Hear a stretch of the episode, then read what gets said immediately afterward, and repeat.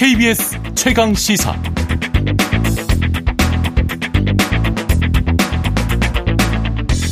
네, 오늘 윤석열 대통령 그리고 이재명 대표가 만나죠. 오늘 과연 어떤 대화가 오갈지 굉장히 궁금한데요.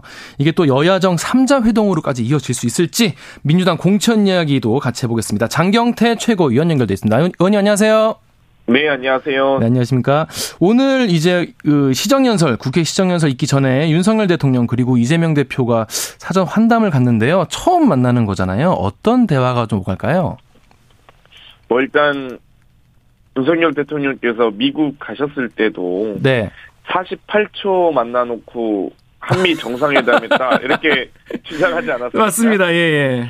아마도 이제 이 사전 환담 자리라고 하는 게 오부 요인이 다 모이는 자리이기 때문에 네. 뭐 국회의장, 대법원장, 헌법재판소장, 국무총리, 네. 중앙선거관리위원장까지 아주 다양하게 만나는 자리라서 대화가 있을지도 모르겠습니다. 사실 얼굴만 구경하는 자리 아니냐 네. 라는 또 우려가 있어서 또 그거 가지고 뭐 뭐, 뭐, 한담이 있었다, 이렇게 네. 이야기할까봐, 아. 어, 어찌됐건, 우려가 있었던 건 사실입니다. 어찌됐건, 대표께서 참석하시기로 했기 때문에, 어, 아마, 어, 얼굴 구경하는 자리가 되지 않겠나, 이런 생각이 들긴 합니다. 이 환담하면 보통 몇 분 정도 해요? 뭐 이제 때때에 따라 다르긴 한데요. 네네. 뭐, 뭐 한, 한 1, 20분 정도 예상하고 있습니다. 아, 굉장히 짧은 시간이네요. 그러면 이번 만나는 것 자체가 좀 이제 화제가 되고 의미를 갖는 게 아무래도 첫 만남이다 보니까 그런 건데요. 이번 일을 계기로 좀 이제 그 대통령실 쪽에서도 뭔가 협치 이런 메시지 물꼬가 터인다 약간 이렇게 좀 봐도 될까요? 뭐 이번 자리는 이 2024년도 국회 예산안 과 관련된 네. 대통령의 국회 보고의 형식이기 때문에 네. 뭐, 뭐 소통과 협치에 대한 물꼬라기보다는 네. 국회의장께서 어, 주재하셔서 여러 이제 각 이 오부 요인들을 초청하는 자리이기 때문에 대통령의 의지가 전혀 반영돼 있지 않은 아, 환담이다라고 네. 말씀드릴 수 있겠고요. 네. 어, 그런 점에서 봤을 때는 소통과는 좀 거리가 음. 먼, 뭐, 아주 단순 음. 만남인 것 같습니다. 거꾸로 말하면 이제 대통령의 의지보다는 이재명 대표가 이제 참석하겠다는 의지가 강하셨던 것 같은데, 그러면 이제 당에서는 근데 이제 참석 안 하시는 게 어떻겠냐, 이런 얘기도 나왔다고 하는데 어떤 이유로 그런 목소리가 나왔던 겁니까? 뭐 아무래도 이제 국회 절차이기 때문에 국회의장이 주재하셔서 어 여러 이 각 당의 원내대표 차원에서 참석하시는 게 어떠냐라는 우려가 네. 있었던 것도 사실입니다. 네네. 네.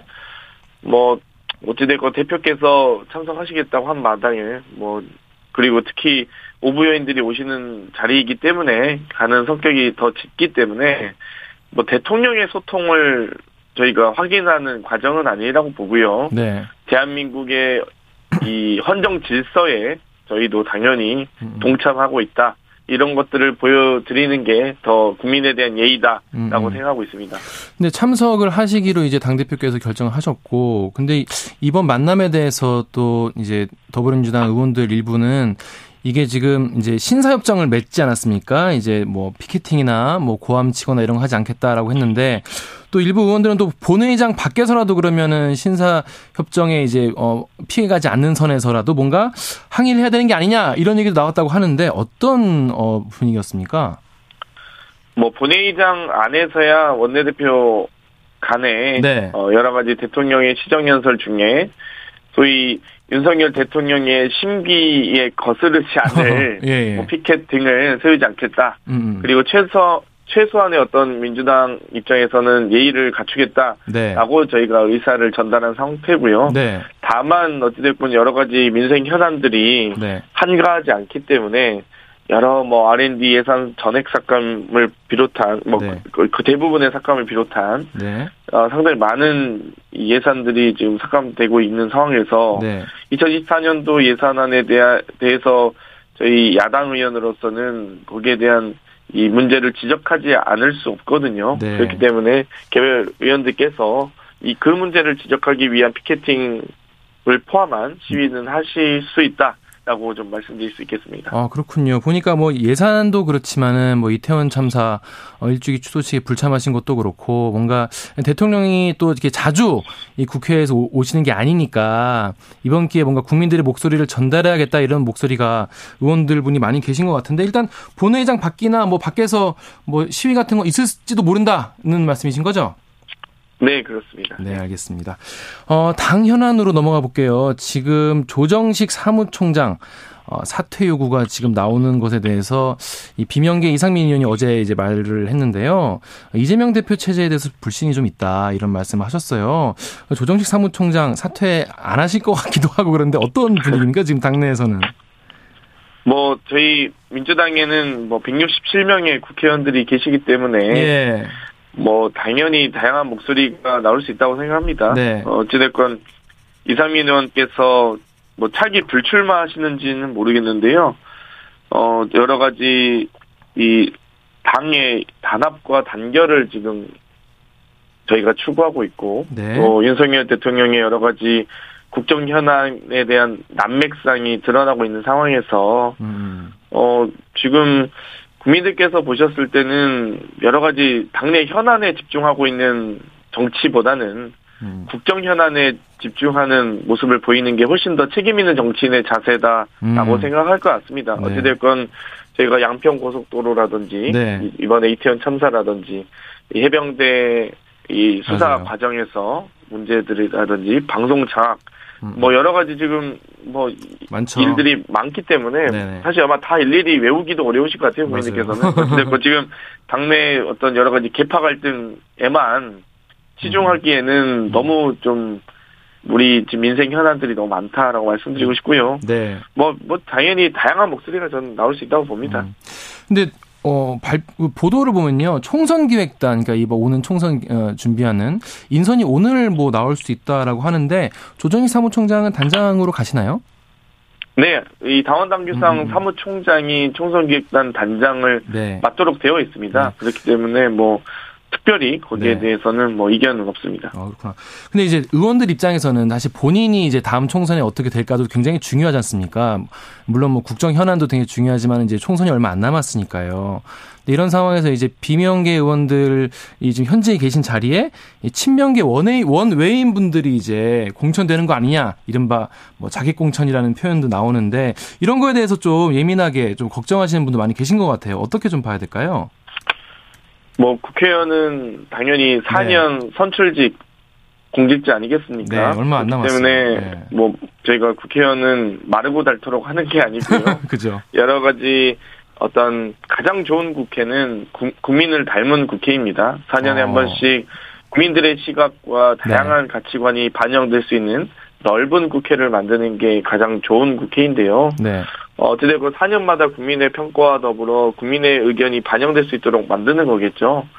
어, 근데 어찌됐건 민주당에도 여러 의원님들이 계십니다만 또 어, 여러 다윗의 출마를 또 다윗의 도전을 음. 받는 것이 또 어, 현역 입장에서는 뭐 달가울 순 없지만 어찌됐건 또 존중하는 것이 어, 여러 가지 정치 문화와 앞으로 흐름에도 도움이 되지 않을까 이렇게 생각합니다.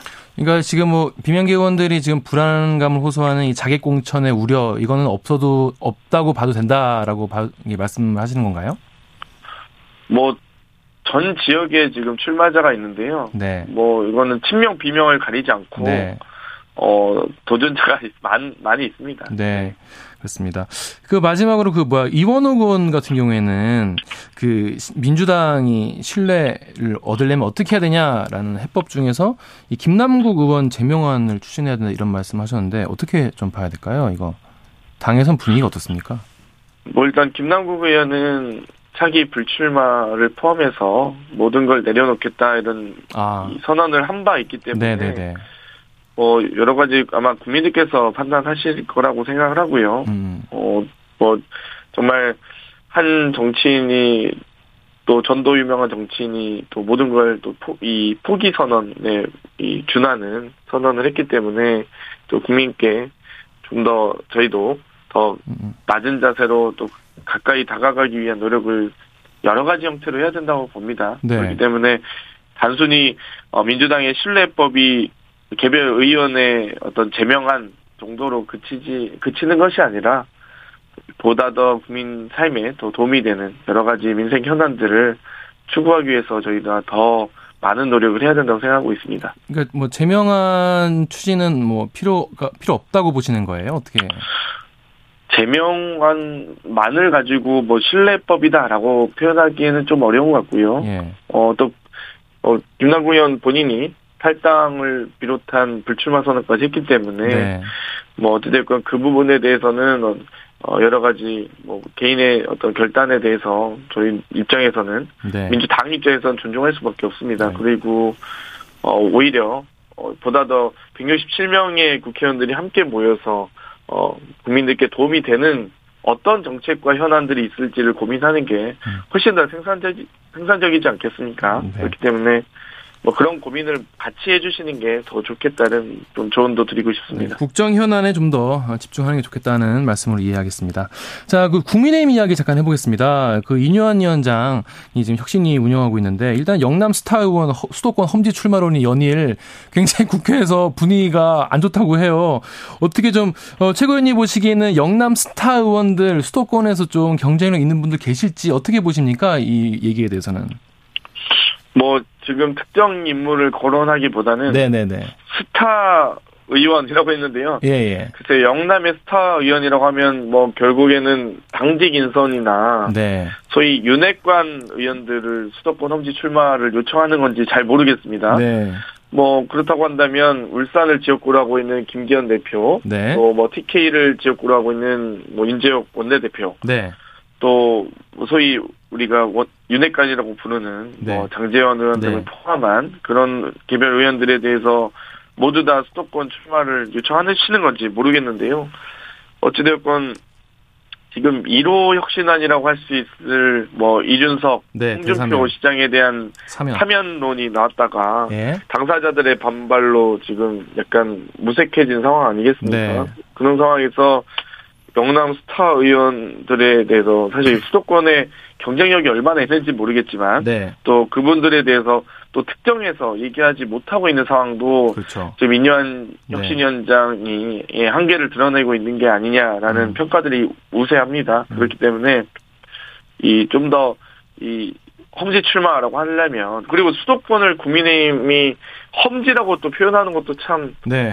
좀 참담하긴 하거든요. 네. 뭐 본인들이 수도권은 민심의 바로미터다라고 이야기하고 있으면서도 네. 험지라고 표현하기는 좀 어려운 것 같은데 뭐 어찌되었건 좀더 어, 특정해서 어, 책임 있는 분들의 출마 그리고 네. 가장 중요한 것은 이 윤석열 대통령의 측근 출마 또 네. 검사 공천을 준비하기 위한 네. 사전 정지 작업이 아니냐 아. 사전에 영남을 비우기 위한 음. 수도권 출마 이 요청이 아니냐라는 네. 우려가 있는 게 사실입니다. 네. 그렇기 때문에 그 우려를 불식시키기 위해서라도 네.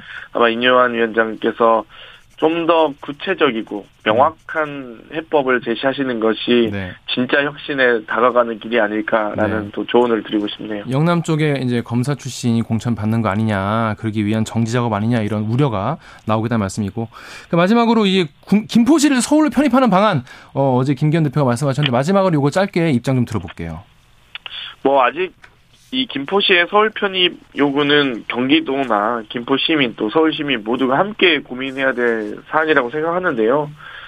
뭐 누구나 다 뭐 서울 시민이 되고 싶다라고 또 생각할 수는 없을 것 같고요. 네. 여러 뭐 경기도민의 또 자부심도 있기 때문에 어 그런 상황에서 김포시만을 서울시 편입한다. 그러면 인근에 있는 여러 도시들에 대해서도 서울 편입을 논의해야 되는 게 아닌지 그렇죠. 여러 가지 논의해야 될 절차와 과정이 매우 많습니다. 그렇죠. 그런 상태에서 국민의힘이 정말 이렇게 국정 현안을 무책임하게 자꾸만 음. 던지기식으로 여러 가지 현안을 민생들을 챙기 그러니까 민생들을 어, 제한하려고 한다면 네. 정말 너무 무책임하다라고 네. 생각하고 있습니다. 네, 지금까지 장경태 민주당 최고위원과 말씀 나눴습니다. 고맙습니다. 고맙습니다. 네. KBS 1라디오 최강시사 1부 여기서 마치고요. 잠시 후 2부에서는 정치펀치 이현주 전 국민의힘 의원 만나고요. 한 번 더 뉴스도 준비되어 있습니다.